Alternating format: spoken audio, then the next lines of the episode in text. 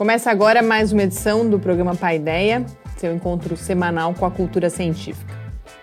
Na coluna Mediciência, a gente discute a crise de reprodutibilidade da ciência e os riscos que alguns discursos sobre esse assunto podem trazer. A partir de uma notícia publicada no jornal O Globo sobre a Iniciativa Brasileira de Reprodutibilidade, uma iniciativa apoiada pelo Instituto Serra Pilheira. Na entrevista, a gente conversa com o professor Sérgio Henrique Vanucci Leme de Matos, professor do Departamento de Hidrobiologia da UFSCar, coordenador do Laboratório de Estudos sobre Sistemas Complexos Ambientais. Começa agora o seu encontro semanal com a cultura científica. Programa Pai Ideia. Ciência, informação, conhecimento e muito bate-papo no seu rádio. Apresentação: Adilson de Oliveira, Mariana Pezzo, uma realização do Laboratório Aberto de Interatividade, LAB, UFSCar e do Centro de Desenvolvimento de Materiais Funcionais, CDMF. Apoio: Fundação de Amparo à Pesquisa do Estado de São Paulo e Conselho Nacional de Desenvolvimento Científico e Tecnológico. Programa Pai Ideia. O seu encontro semanal com a cultura científica. Muito boa noite, a gente começa agora mais uma edição do Paideia.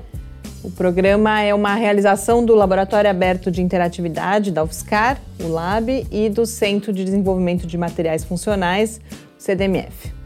A ideia vai ao ar todas as terças-feiras, às 8 horas da noite, nas redes sociais, no site do Lab e também na Rádio UFSCar. Apresento o programa comigo, o professor Adilson de Oliveira. Muito boa noite, Adilson. Boa noite, Mariana. Boa noite a todos. E hoje a gente começa o programa com a última edição de Mediciência antes das minhas férias, que fala da chamada crise de reprodutibilidade na ciência. Alguns dias estiveram juntas pela primeira vez as 65 pessoas responsáveis pelas pesquisas que foram selecionadas no edital que inaugurou as atividades do Instituto Serra Pilheira primeira instituição privada de financiamento da ciência e da tecnologia no Brasil, cujas ações têm, em geral, recebido grande atenção. Talvez por isso o jornal o Globo tenha publicado no dia 24 uma notícia sobre um desses projetos, a Iniciativa Brasileira de Reprodutibilidade, cujos principais objetivos, de acordo com seu site, são estimar a reprodutibilidade da ciência biomédica brasileira e, com isso, contribuir para o aprimoramento dessa ciência. Nessa edição, eu falo da importância dessa reflexão, mas também dos riscos associados ao discurso sobre a crise de reprodutibilidade. Mídia e Ciência. Resumo semanal comentado das principais notícias sobre ciência e tecnologia do Brasil e do mundo. Embora a chamada crise de reprodutibilidade da ciência muito provavelmente não seja uma ideia familiar para todo mundo, a discussão não é exatamente nova. Ela ganhou fôlego a partir de um artigo publicado em 2005 por um pesquisador da Universidade de Stanford, com o título provocativo de Por que a maior parte dos resultados de pesquisa publicados são falsos. Nos anos seguintes, vários levantamentos foram feitos, mostrando como é muito mais comum do que a gente gostaria que resultados de experimentos que são publicados em periódicos científicos não possam ser repetidos em novos laboratórios ou grupos diferentes daquele que realizou a pesquisa original. As explicações para o problema são várias. É praticamente um consenso que a má conduta científica e as fraudes, embora sejam uma questão importante, elas não explicam essa dificuldade de replicação. Explicações mais robustas incluem fragilidades na formação dos pesquisadores, especialmente no que diz respeito à metodologia de pesquisa e às técnicas estatísticas, e principalmente a pressão por resultados positivos e pela publicação. Com isso, resultados negativos, evidências de que alguma coisa simplesmente não funciona, desaparecem. Ou os dados são torturados até confirmarem uma hipótese inicial. Um outro problema é que os artigos apresentam só os resultados e não o processo pelo qual esses resultados foram obtidos, o que também torna difícil a replicação e a crítica. Embora a existência de uma crise de reprodutibilidade pareça fato para boa parte da comunidade científica, ainda não existem muitos dados empíricos sobre o problema. E construir esse diagnóstico é justamente o objetivo da Iniciativa Brasileira de Reprodutibilidade, financiada pelo Serra Pilheira, que vai construir uma rede de laboratórios para tentar replicar de 50 a 100 experimentos na área, que já foram realizados aqui no país e publicados em periódicos. Mas dizer que se quer contribuir para um diagnóstico mais preciso sobre a reprodutibilidade da pesquisa biomédica brasileira não é a mesma coisa que falar que o projeto vai replicar experimentos de cientistas brasileiros para checar a sua eficiência, como estampa o título da notícia do Globo. Esse título, junto com outras passagens da matéria, dá ao projeto um ar arrogante de caça às bruxas, de juiz supremo da verdade e da mentira. Da mesma forma, a gente buscar, na organização atual do empreendimento científico no Brasil e no mundo, as causas do problema, é bem diferente de apontar o dedo para o cientista e dizer que ele desdenha e não quer se dedicar ao trabalho de replicação, entendendo como mais prestigioso se concentrar em trabalhos próprios e na busca de descobertas originais. Como se essa fosse uma decisão que dependesse só dele, o que a gente sabe que não é. O olhar crítico para a ciência é sem dúvida fundamental. E se problemas estão identificados, é urgente buscar corrigir rumos. Mas mais do que nunca, é preciso muito cuidado para que um discurso alarmista não resulte, em vez do avanço, em mais um ataque à ciência e ao conhecimento especializado. Coincidentemente, no último dia 18, um artigo no site andarc.org, questionou um relatório sobre a crise de reprodutibilidade que tinha sido publicado dias antes pela National Association of Scholars dos Estados Unidos, uma organização conservadora e com tendências negacionistas das mudanças climáticas. O artigo questiona se o documento é um remédio para a ciência quebrada ou uma tentativa de enfraquecer a ciência já que ele, dentre outras coisas, propõe medidas que legitimam políticas que ignoram as evidências científicas do aquecimento global. Aqui eu também proponho essa reflexão permanente, para que a gente não se perca no meio do caminho, servindo a um propósito quando a gente partiu do objetivo exatamente oposto. Para quem quiser mais detalhes da Iniciativa Brasileira de Reprodutibilidade, o seu coordenador, Olavo Amaral, fez também uma apresentação online recentemente. O link está lá no site do Lab. E de Ciência entra agora em férias e eu volto na primeira semana de junho. Boas leituras e até lá! Estamos de volta com o seu encontro com a cultura científica. Estamos de volta aqui no Paideia. Foi interessante que também nessa semana a gente teve um, um, caso que de certa forma ilustra o que essa discussão coloca, que foi a gente tinha tido antes um estudo que ganhou bastante visibilidade sobre uh, resultados ruins em matemática dos estudantes brasileiros, né, da, da educação né, básica fundamental associados, que, que esses resultados poderiam estar associados à introdução das disciplinas de sociologia e de filosofia, que a gente sabe que estão sendo estão sob ataque, também estão sendo questionadas, e que a, a introdução dessas disciplinas, então, teria diminuído a nota em matemática. Isso, esse estudo partia de resultados do Enem. E essa semana houve uma crítica muito grande a esse estudo de outros pesquisadores falando que uh, houve um viés na interpretação desses dados, que provavelmente o pesquisador ele já queria provar isso, de que sociologia e filosofia atrapalhavam coisas mais importantes né, na visão dele, e que, portanto, ele teria torturado esses dados, que é uma das coisas que, que aparece nessa discussão aí da Iniciativa Brasileira de Reprodutibilidade. Mas acho que tem um outro aspecto importante, então a gente tem realmente problemas, é, coisas que podem ser corrigidas, formação que é necessária, mas a gente tem também uh, questões que são intrínsecas à própria ciência. Eu acho que há uma visão, é um pouco essa discussão que eu queria colocar também, uma visão de que a ciência sempre avança, de que a gente tem justamente sempre resultados positivos, que esse conhecimento é sempre cumulativo, quando o erro, a dificuldade, a necessidade de dar um passo atrás também faz parte do fazer científico. E a gente tem exemplos, uh, em 2016 comemorou-se muito a detecção das ondas gravitacionais pela primeira vez pelo LIGO, isso está revolucionando aí toda uma área de pesquisa.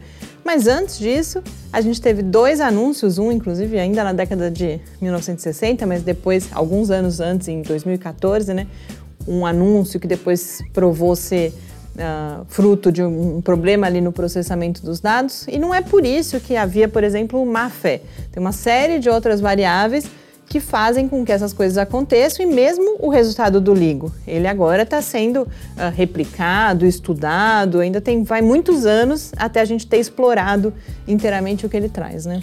É, eu acho que principalmente resultados que envolvem um número grande de dados gera essa complicação. Né? Você tem muitos dados e muitas vezes o viés da escolha que você usa para interpretação acaba alterando o, o que se espera. Né? Então, geralmente, a gente encontra aquilo que procura. Né? Então, talvez no caso em que você está citando, por exemplo, do estudo da sociologia e filosofia atrapalharem matemática, se você vai investigar os dados com esse viés, com essa procura, você pode encontrar essas evidências e, e destacar. Agora, dizer que isso é uma causa num problema tão complexo como esse, que é o ensino de matemática, é, é, é, é, simplificar demais o problema. Pode ser que tenha algum viés envolvido nisso, mas não a causa primeiro. Então, isso sempre é, é, é uma coisa de, de se olhar, de se explorar. Mesma coisa da questão da pesquisa biomédica, né? São também sistemas muito complicados, com muitas informações, que muitas vezes a gente não entende os efeitos que a gente chama, costuma chamar em ciência de efeitos cruzados, né, que ocorrem entre uma coisa e outra. E muitas vezes dá esse problema. Estava lembrando o caso das ondas gravitacionais, um dos, um dos primeiros resultados se confundiu exatamente a, na radiação de fundo cósmico, que teria ondas gravitacionais decorrentes do Big Bang, mas era um efeito da própria poeira estelar que interferia com essa radiação. Ou seja, uma interpretação possível para aqueles dados era isso, era ondas gravitacionais. O problema foi que o pesquisador se precipitou para sem excluir as outras possibilidades, né? Então é, é até curioso, ontem por acaso eu estava também numa banca de qualificação do doutorado, percebi a mesma coisa, do, não que o, o quem apresentava estava olhando os dados de uma forma é, de má fé, mas estava querendo chegar já no resultado, então sem demonstrar que outras etapas do processo foram feitas para você chegar, não, isso de fato aconteceu, isso de fato ocorre dessa maneira. Então, esse é o problema, muitas vezes, da gente trabalhar com uma quantidade de dados muito grandes e sem o devido cuidado para isso. Né? E veja só, quando está dando exemplo do caso do, do, da detecção das ondas gravitacionais, são cientistas com muita experiência. Não, não estão falando de pessoas que estão começando a carreira científica, são pessoas com muita experiência e mesmo essas pessoas correm, acabam correndo nesses erros, nesses equívocos. Uma outra coisa que eu trago na coluna, mas muito ligeiramente, que é, por exemplo, quando você fala, ah, o pesquisador se precipitou. E às vezes, por exemplo, na matéria do Globo, parece que é uma coisa pessoal daquele indivíduo que é ambicioso e que faz isso. E a gente não pode esquecer todo o contexto em que, que essa produção está se dando, que é de extrema pressão para que se publique, para que se tenha resultados fabulosos, senão corre-se o risco de ficar sem financiamento, ter, ter carreiras, inclusive, terminadas, né? Então é essa diferença entre, bom, tudo bem, você vai ter indivíduos que são ambiciosos na ciência, assim como em qualquer outro lugar e que cometem erros por causa disso. Mas a gente está falando de um contexto em que há grande pressão para que essas publicações sejam feitas. Né? É, o caso, voltando às ondas gravitacionais, quem descobrisse ganharia o prêmio Nobel, e foi o que de fato aconteceu depois da detecção do, do, do LIGO. Então, ou seja, é, era, um, era uma coisa muito ambiciosa. Quem fizesse aquilo conseguiria acontecer esse resultado. A gente pode voltar até mais no tempo ainda, o próprio Einstein, quando fez a teoria da relatividade, ele topou com um resultado que indicava a expansão do universo. Ele foi lá e corrigiu a teoria porque aquilo ele não tinha nada de evidência na época que indicasse aquilo. Então ele foi conservador e falou: não, vou corrigir a teoria porque dá certo. Anos depois foi descoberta a expansão do universo e o próprio Einstein reconheceu que aquele foi o maior erro da carreira dele. Ou seja, ele podia ter bancado, não, meu resultado indica isso, vamos tentar achar a evidência. Ele, ele mesmo reconhece que foi um erro da, da, o maior erro da carreira dele. Então isso está, estamos sempre sujeitos a isso. Agora o problema maior é que a mídia gosta de dar muito muito é, repercussão para um assunto como esse, justamente quando as coisas são polêmicas, né? Então, por exemplo, de repente, se a Iniciativa Brasileira da Pesquisa Biomédica vai descobrir que toda a pesquisa biomédica brasileira está errada? Provavelmente não, porque ela tem resultados, é uma ciência consolidada. Vai encontrar um resultado ou outro que talvez seja controverso, mas faz parte da ciência. A gente revisitar o experimento, refazer as coisas, fazem com que a gente descubra novas novos resultados. É, inclusive na discussão internacional que eu fui estudar para fazer a coluna, o papel da mídia aparece também, né? Que essa, essa, essa pressa, essa, essa questão de querer divulgar os resultados, muitas vezes você dá muita visibilidade para algo que na ciência ainda está em processo. Só para a gente terminar, é, foi um outro assunto presente na semana e eu acho que é importante a gente diferenciar, porque a gente está falando né, de coisas que ou são, são, naturais da ciência ou coisas que de fato precisam ser corrigidas. A gente está falando de formação, melhor formação dos pesquisadores, toda a questão, aparece muito a questão da estatística, que a gente está precisando uh, ampliar a formação em estatística. Isso é muito diferente da gente falar de fake news, e estou falando isso porque essa semana apareceu, a gente teve a coluna do, do Reinaldo José Lopes na Folha, em que ele faz, de certa forma, um desabafo das notícias falsas sobre ciência que circulam no WhatsApp, sem fonte, o que dificulta mais ainda você conseguir identificar de onde vem, que notícias são essas. E coincidentemente a gente teve uma fake news que foi a questão do inverno mais, que esse seria o inverno mais frio nos últimos 100 anos e que depois se revelou também uma notícia sem pé nem cabeça, não sabe nem de onde saiu. Então é importante, são duas questões importantes, mas que a gente precisa diferenciar. Uma é um processo, de certa forma, natural da ciência, que temos que, que interferir, temos que trabalhar nele. Outra é a má fé mesmo, são as, as notícias falsas com objetivos de prejudicar alguém ou alguma coisa deliberadamente, né? Exatamente. Então, é, é, é bom, é, é, é, bom chamar a atenção disso, né? Da fraude na ciência e aquilo que é erro na ciência. Uhum. Erro faz parte do processo da ciência. A gente acerta e erra assim que vai levando conhecimento. Fraudar dados já, já é outra coisa bem diferente. Ou contar mentiras Exatamente. deliberadamente. Ou você pode até, muitas vezes, como até brincava aquela propaganda, você pode falar um monte de mentiras somente falando verdades. Depende do contexto e da forma que você as interpreta. Bom, e agora para a gente encerrar esse primeiro bloco do programa, a gente acompanha o episódio do Clique Ciência com Catarina Moralska Viana, é docente do Departamento de Ciências Sociais da UFSCar e fala sobre as suas pesquisas nos campos de desenvolvimento, de métodos etnográficos e da antropologia da economia. Em seguida, a gente volta para a entrevista com o Sérgio Matos, que é professor do Departamento de Hidrobiologia da UFSCar e um dos idealizadores e coordenadores do Ano da Inteligência Coletiva e da Complexidade em São Carlos, que está sendo realizado ao longo de 2018. Clique Ciência. Meu nome é Catarina Moravska Viana.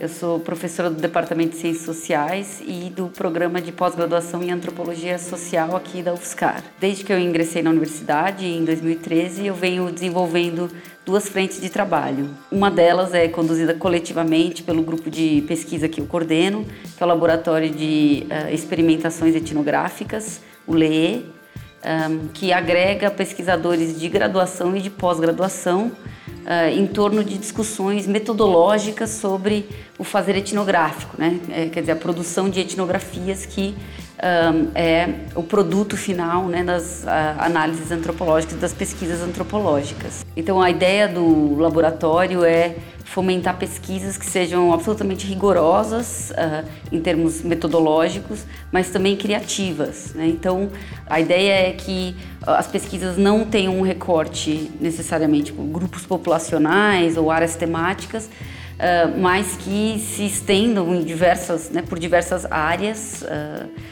sub-áreas da antropologia, então temos pesquisadores de antropologia médica, antropologia do desenvolvimento, antropologia da economia, antropologia dos experts e assim por diante. Todo o esforço do laboratório é pensar qual é a forma que a análise eh, toma a partir do material de campo né, e do encontro desse material de campo com preocupações uh, presentes na literatura. Como pensar práticas de conhecimento de biólogos que ao mesmo tempo produzem papers científicos e laudos técnicos que embasam uh, grandes obras hidrelétricas. Como pensar, por exemplo, um, a descrição de, uh, da de como a tuberculose multiresistente vai se fazendo uh, a partir de uh, vários saberes presentes num, uh, num hospital de eh, internação compulsória. Então, o laboratório fomenta pesquisas comparativas eh, entre práticas de conhecimento dos, das mais diversas de modo a contrastá-las. Né? Então, por exemplo, práticas de conhecimento indígenas, práticas de conhecimento institucionais, como é o caso de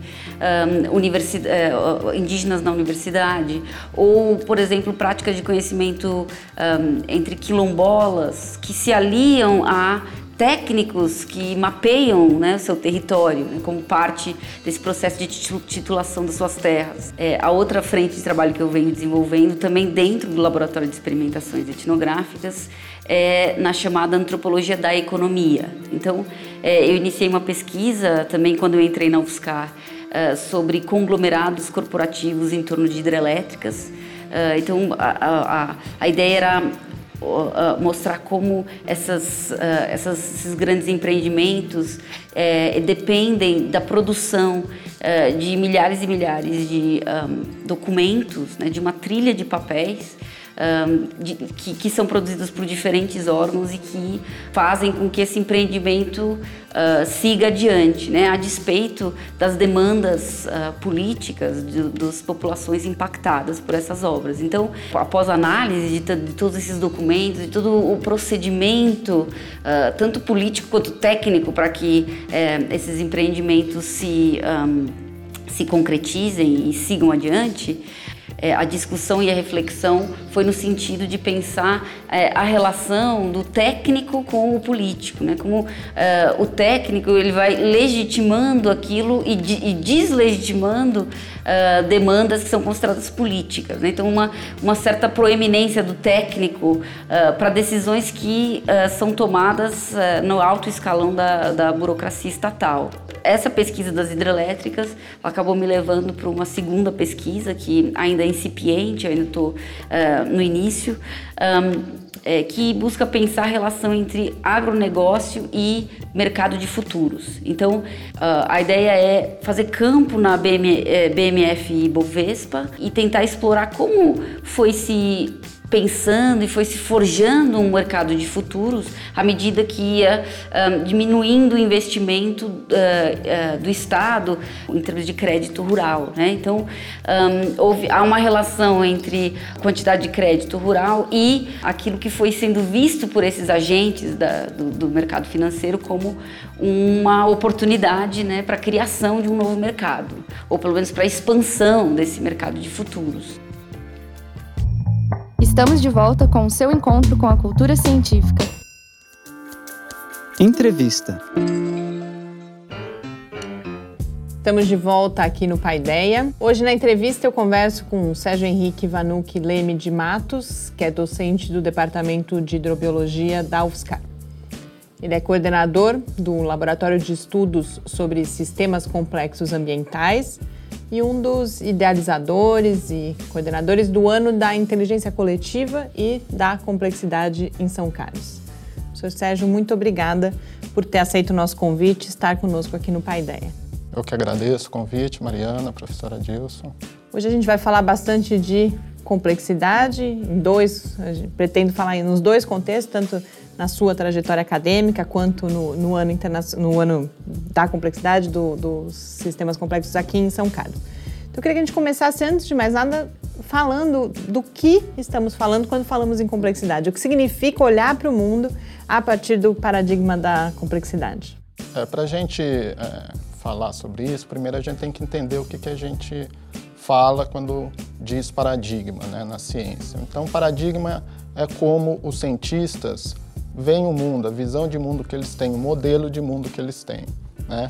É, tradicionalmente, a partir do século XVII, XVIII, né, principalmente com as ideias do Descartes e do Newton, o universo passou a ser visto como se fosse uma grande máquina.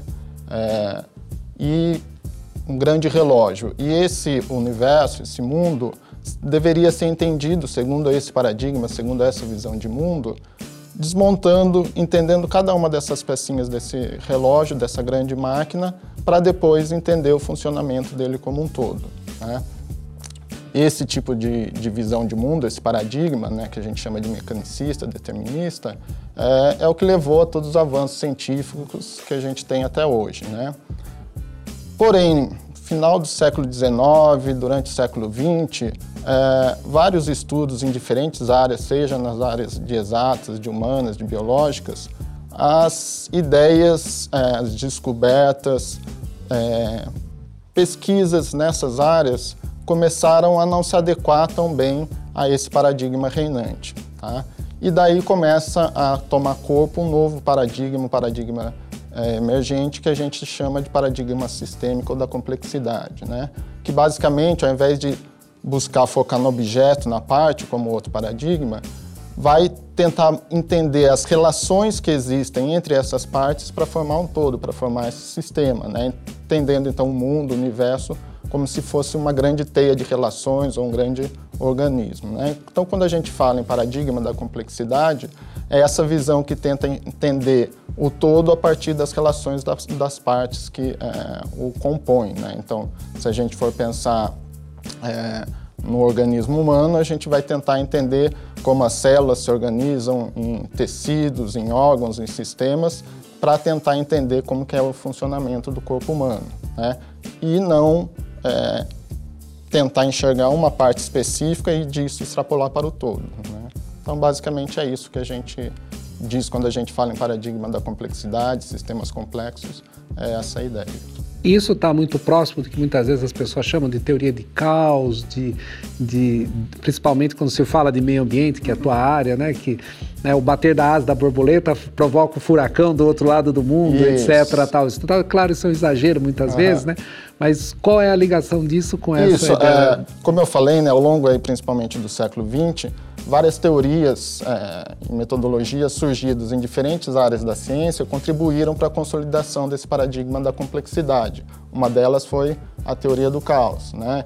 Outra, é, por exemplo, teoria das catástrofes também, que tem uma certa relação. Então, esse conjunto de, de teorias que foram surgindo, né, baseados nesses sistemas que não eram sistemas lineares, que não tinham um comportamento é, determinista, mas que a incerteza estava presente, relações não lineares, é, propriedades emergentes, né? então quando os elementos se relacionam, surge algo que é a mais do que esse todo, né? diferente do que se pensava anteriormente. Né? Então, esse conjunto de teorias tem até é interessante a gente é, pesquisar, quem quiser pesquisar na internet, né? tem um mapa que mostra quais são as contribuições é, das diferentes teorias em diferentes áreas para o paradigma da complexidade. Né? Isso ao longo da história, até tem um mapa interativo, né? que foi inicialmente é, criado por um sociólogo chamado Castellani. Né? Então, é, esse conjunto de teorias que travam, é, estavam tratando de sistemas complexos, né, por exemplo, a teoria do caos, é, ajudou a criar os fundamentos, as bases conceituais do paradigma da complexidade.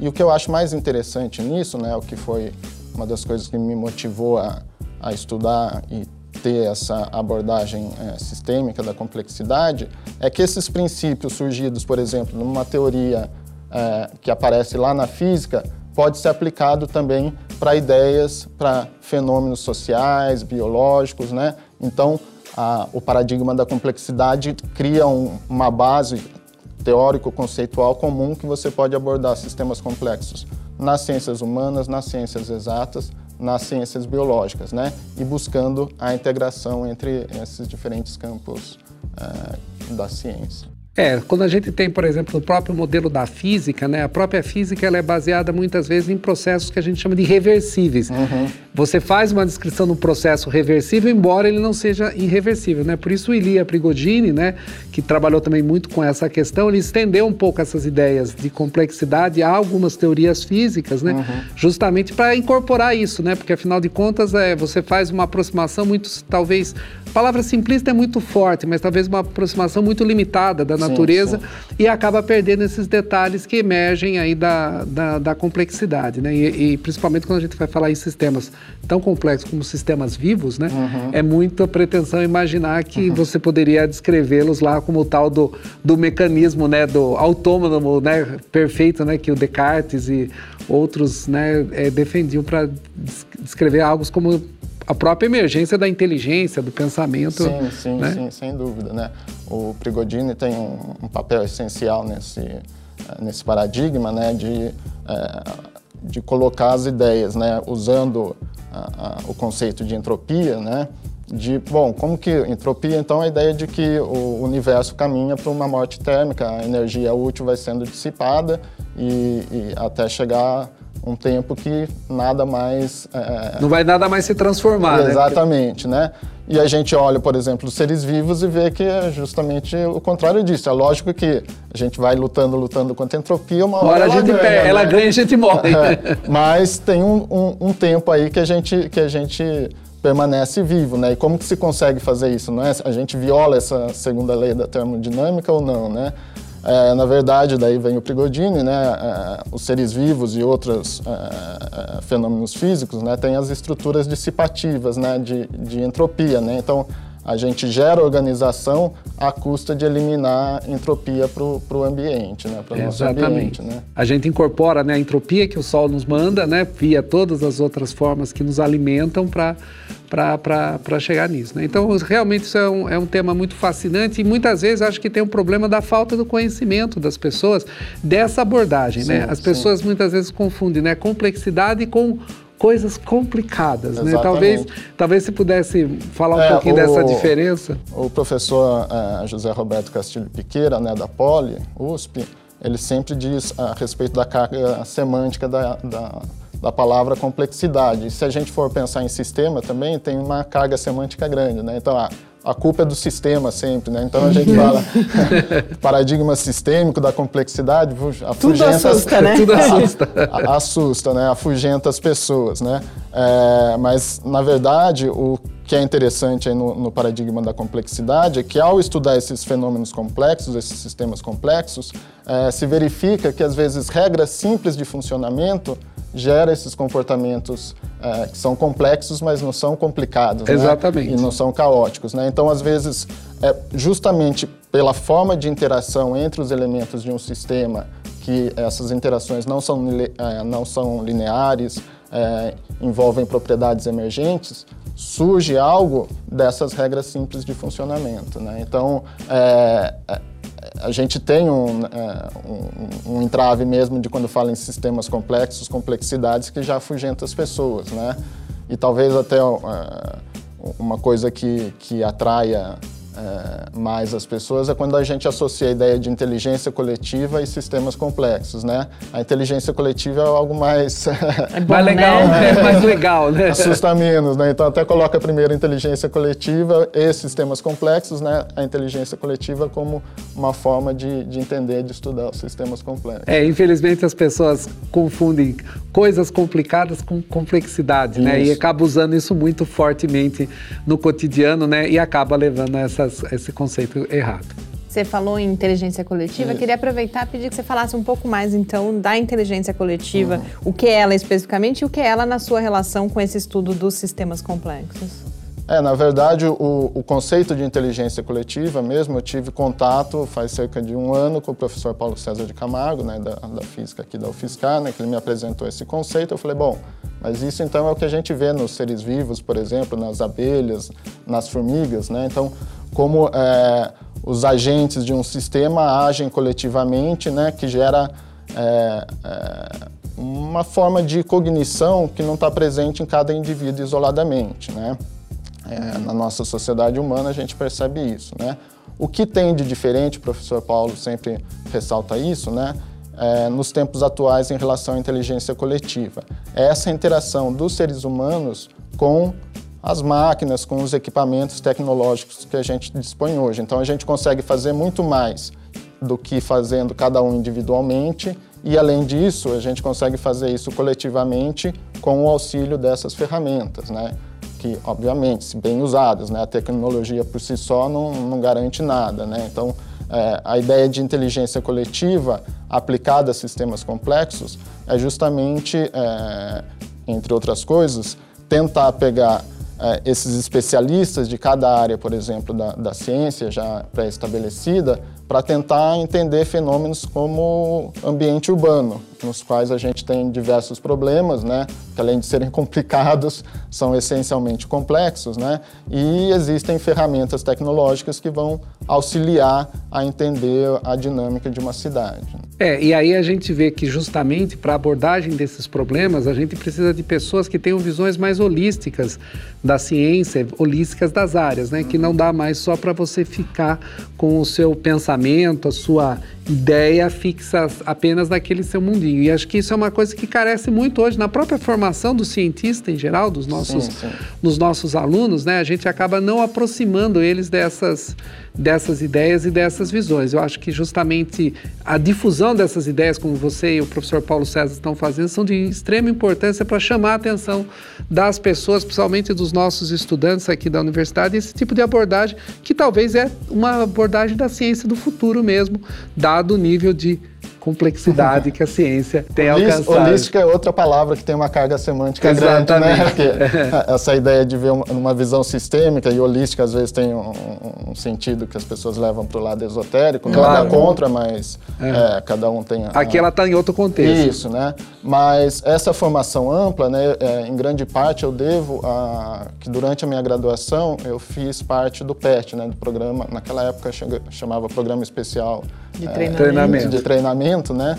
E a, a tutora que eu tinha, a professora Yuri, ela, ela tinha essa visão e a gente ficava, é, não ficava apenas é, estudando coisas relacionadas à biologia, mas também a outras áreas da ciência, outra, outras áreas é, da cultura em geral, né, artes, tentando fazer essa relação ciência e arte, né, e isso para mim fazia muito sentido e ainda faz muito sentido, né, e depois é, que a professora Yuri saiu, assumiu a professora Lúcia Maria Palhari, também com uma visão ampla, ecológica, né, ela é ecologista, ecóloga, é, com essa visão ampla também, então essa, essa formação que eu, inicial que eu tive na graduação, infelizmente eu não tive isso é, nas minhas aulas em geral, né, nas minhas disciplinas de graduação, porque cada um, de novo, né, tratando da sua caixinha. Né, mas isso é uma coisa que falta e que agora, como docente aqui na universidade, eu tento, é, de alguma forma, contribuir nessa formação cultural mais ampla do, dos alunos. Né. Sérgio, você trabalha mais especificamente com sistemas complexos ambientais? Isso. né? Está inclusive no nome do seu laboratório. Uhum. Queria que você falasse um pouco sobre eles, o que, o que são esses sistemas complexos ambientais e exemplificasse com alguns estudos uh, esse olhar, esse paradigma, essa forma de olhar para esses sistemas que é diferente de outras, uh, outros paradigmas, outras metodologias mais tradicionais. Quando a gente fala de sistemas complexos ambientais, a gente está dizendo como o paradigma da complexidade vai interpretar o que a gente chama de meio ambiente. Uhum. Tá? Então, nesse, é, nessa visão de meio ambiente como um sistema complexo, a gente pode chamá-lo de sistema complexo ambiental. Tá? Agora, o que, que é esse sistema complexo ambiental? É um sistema formado pela interação sociedade-natureza, óbvio, né? Isso é o que a gente fala de meio ambiente, embora muitas vezes quando a gente fala em meio ambiente a gente tenha uma visão naturalística, né? Só pensando em natureza, né? Não. Nessa forma de sistema ambiental, sistema complexo ambiental, a gente entende então meio ambiente como esse sistema surgido da relação entre o subsistema físico natural, ou seja, a natureza, e o subsistema físico, é, desculpa, socioeconômico, ou seja, a sociedade. Ao interagirem, eles formam um sistema mais amplo, que é esse sistema complexo ambiental. Tá? Qual que é a, a, o que eu vejo né, como vantagem em relação a isso? Né? A gente entender que as questões ambientais não se restringem a questões de conservação de natureza, é, envolve também questões sociais, econômicas, e também a gente não fica na dicotomia, né? tem que conservar a natureza ou promover o crescimento econômico. Né? O que a gente tem que tentar é manter a estabilidade desse sistema, compatibilizando qualidade ambiental e qualidade de vida. Né? Então, nesse sentido, Uh, por exemplo, uma das minhas linhas de pesquisa é avaliar indicadores de qualidade ambiental e qualidade de vida em bacias hidrográficas. Né? Então, para ver como que está esse ajuste, aí, essa relação entre sociedade e natureza, é, tendo em vista, por exemplo, a, a, ideia de sustentabilidade. Né? Esse sistema complexo ambiental está sendo sustentável, está se autossustentando ou não. E você tem estudos que associam também o paradigma da complexidade aos estudos da paisagem. Isso. Então, eu vi especificamente, por exemplo, um de padrões para a compreensão, identificação de padrões uhum. para a compreensão do cerrado.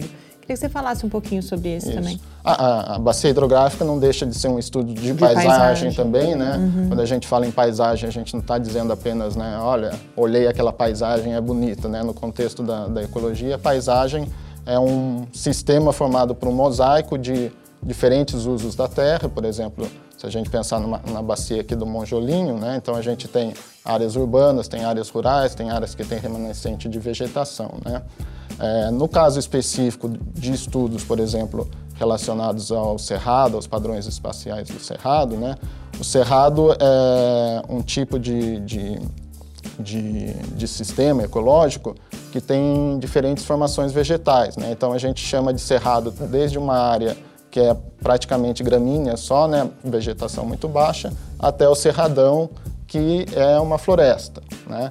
Então, no meu doutorado, o que, que eu quis entender? Né? Quais são esses elementos que fazem com que um mesmo ambiente pode ir para uma formação totalmente aberta ou uma, to uma totalmente fechada, né? Geralmente, as explicações que, que se buscam para entender isso é focando num único uma única causa, num único elemento. Ah, então é o alumínio no solo? Não, é o fogo, né? Isso por quê? Porque é uma visão focada naquela, naquele paradigma tradicional que eu comentei no início da conversa, né? É, tentando entender o cerrado como um sistema complexo, a gente vai é, pensar que são diferentes elementos que se relacionam para dar uma ou outra fisionomia, dependendo da, da frequência, da, da, da enfim, da, é, do, do, valor de determinado elemento nessa dinâmica aí, vai ter mais argila no solo, isso como isso se relaciona com a água, o que isso tem a ver com os herbívoros, então ter uma visão mais macro disso daí. Né? Eu queria não perder a oportunidade da gente voltar a falar aqui no Paideia do Ano Internacional da Inteligência Coletiva e da Complexidade. A gente teve a oportunidade já há algumas semanas de conversar sobre isso com o professor Paulo César.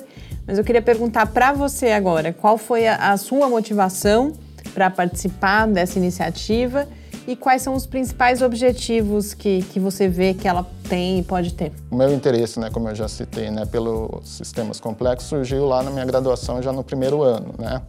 E quando eu cheguei aqui na UFSCar há cerca de um ano, né, e vi que tinha alguma coisa aí, algum movimento a respeito de sistemas complexos, eu falei, opa, vou embarcar nessa que é uma área que, que me interessa e que até então eu não tinha tido muito, uh, muito acesso a outras pessoas que trabalhavam com isso, né? Então comecei a, a, conversar com o professor Paulo César de Camargo, né? E como agora em 2018 o professor Sérgio Mascarenhas de Oliveira está fazendo 90 anos, né? E ele é um dos grandes incentivadores da, da ideia de sistemas complexos, complexidade, não só aqui em São Carlos, mas no Brasil como um todo, né? O professor Paulo César teve essa ideia de é, lançar, né, pensar em 2018 como o ano da inteligência coletiva e da complexidade em São Carlos, como uma forma não só de homenagear o professor Mascarenhas, mas também de difundir essa cultura dos sistemas complexos aqui na, na cidade, na região, né? Então eu falei, opa, quero participar dessa e estamos aí trabalhando e agora ampliando aí os colaboradores nesse, nesse projeto aí que a gente acredita e, claro, né, vai ter o 2019, 2020, 2021, né, com diferentes frentes aí esse, esse projeto, esse desdobramento. Né. Vocês têm trabalhado com uma disciplina de ACIEP sobre esse tema aí, você podia falar um pouquinho sobre ela? É, a gente, é, nesse primeiro semestre, eu, professor Paulo César e alguns outros professores colaboradores, né, a gente está dando um curso presencial sobre sistemas complexos de inteligência coletiva, né, que teve uma demanda muito grande de, de alunos para fazer esse curso, é, na qual a gente apresenta os conceitos básicos relacionados a esses dois temas, né, inteligência coletiva e sistemas complexos, né, é, e tentando aplicar isso utilizando uma, uma ferramenta de simulação que é o NetLogo, né, uma linguagem computacional. Né. Agora, no segundo semestre, é, essa demanda toda que a gente teve é, nesse primeiro semestre, muito foi em parte de pessoas que, fora de São Carlos, de outras regiões do Brasil, que queriam fazer esse curso. E, Imaginando que poderia ser a distância. Que poderia ser a distância, né? Então, agora, nesse segundo semestre, a gente vai fazer essa versão à distância para para atender parte dessa demanda que, que surgiu nesse primeiro semestre. Né? É, a gente está, eh, os nossos cursistas né, é, desse, desse, dessa atividade que a gente está oferecendo agora nesse semestre, são pessoas muito interessantes, de diferentes áreas. Então, de novo, a gente tem áreas das ciências humanas, as exatas, as biológicas, né? E estamos tentando fazer esse diálogo aí que eu acho que é fundamental para o avanço da ciência, né? Hoje em dia a gente os grandes desafios da ciência estão na, nas, nas interfaces entre as, entre as áreas já bem estabelecidas, né? E saber como fazer esse, esse diálogo entre as, entre as áreas é fundamental, né?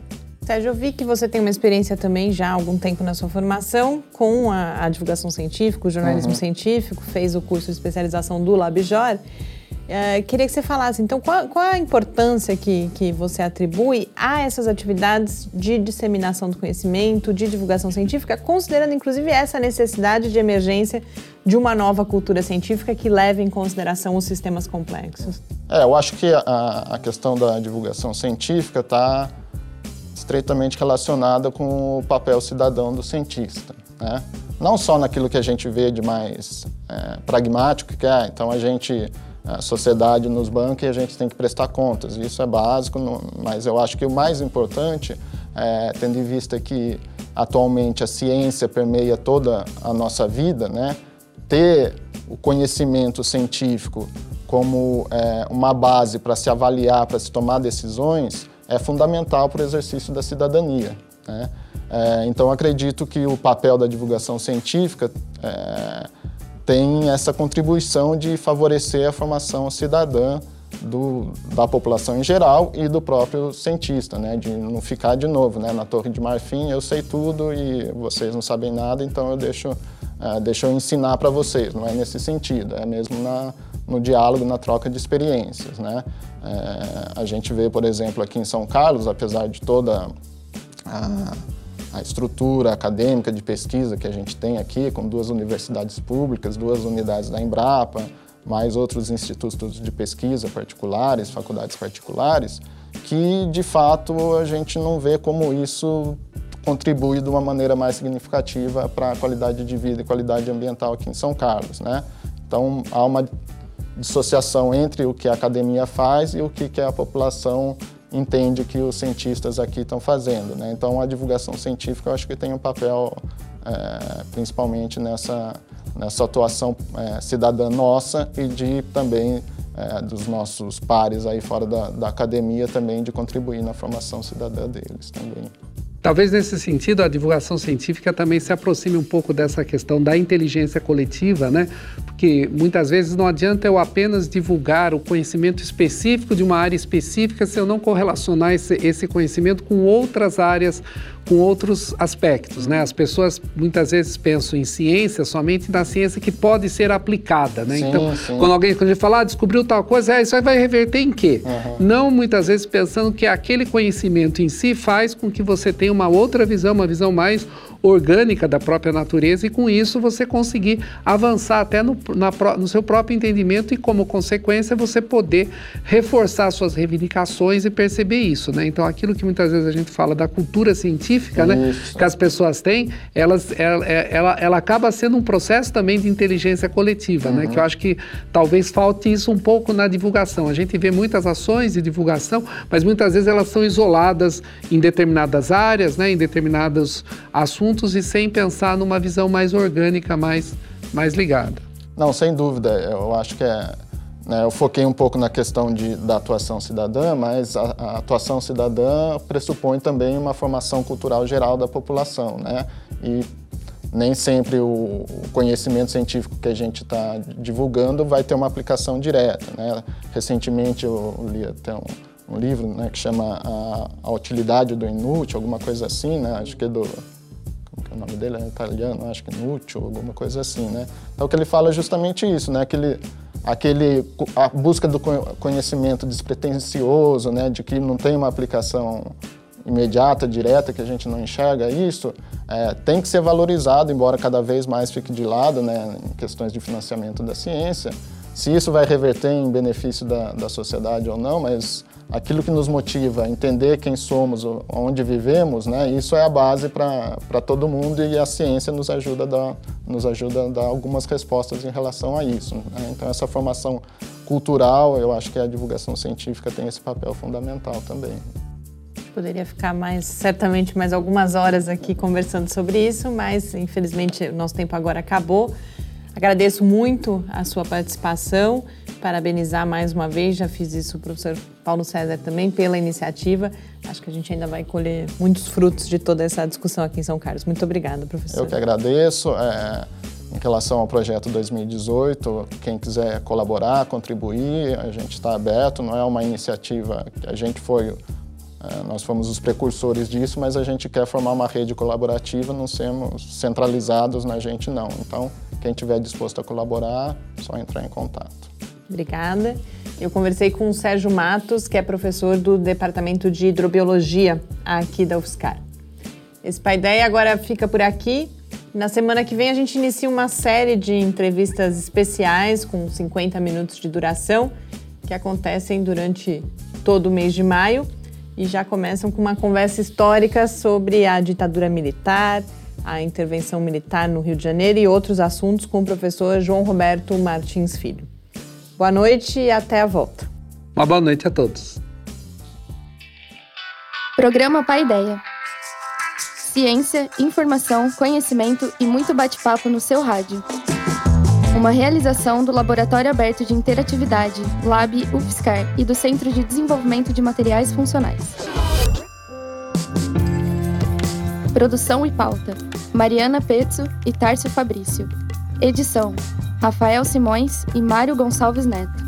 Apoio: Fundação de Amparo à Pesquisa do Estado de São Paulo e Conselho Nacional de Desenvolvimento Científico e Tecnológico. Para saber mais, acesse nosso site www.lab.ufscar.br. Programa Pai Ideia, o seu encontro semanal com a cultura científica.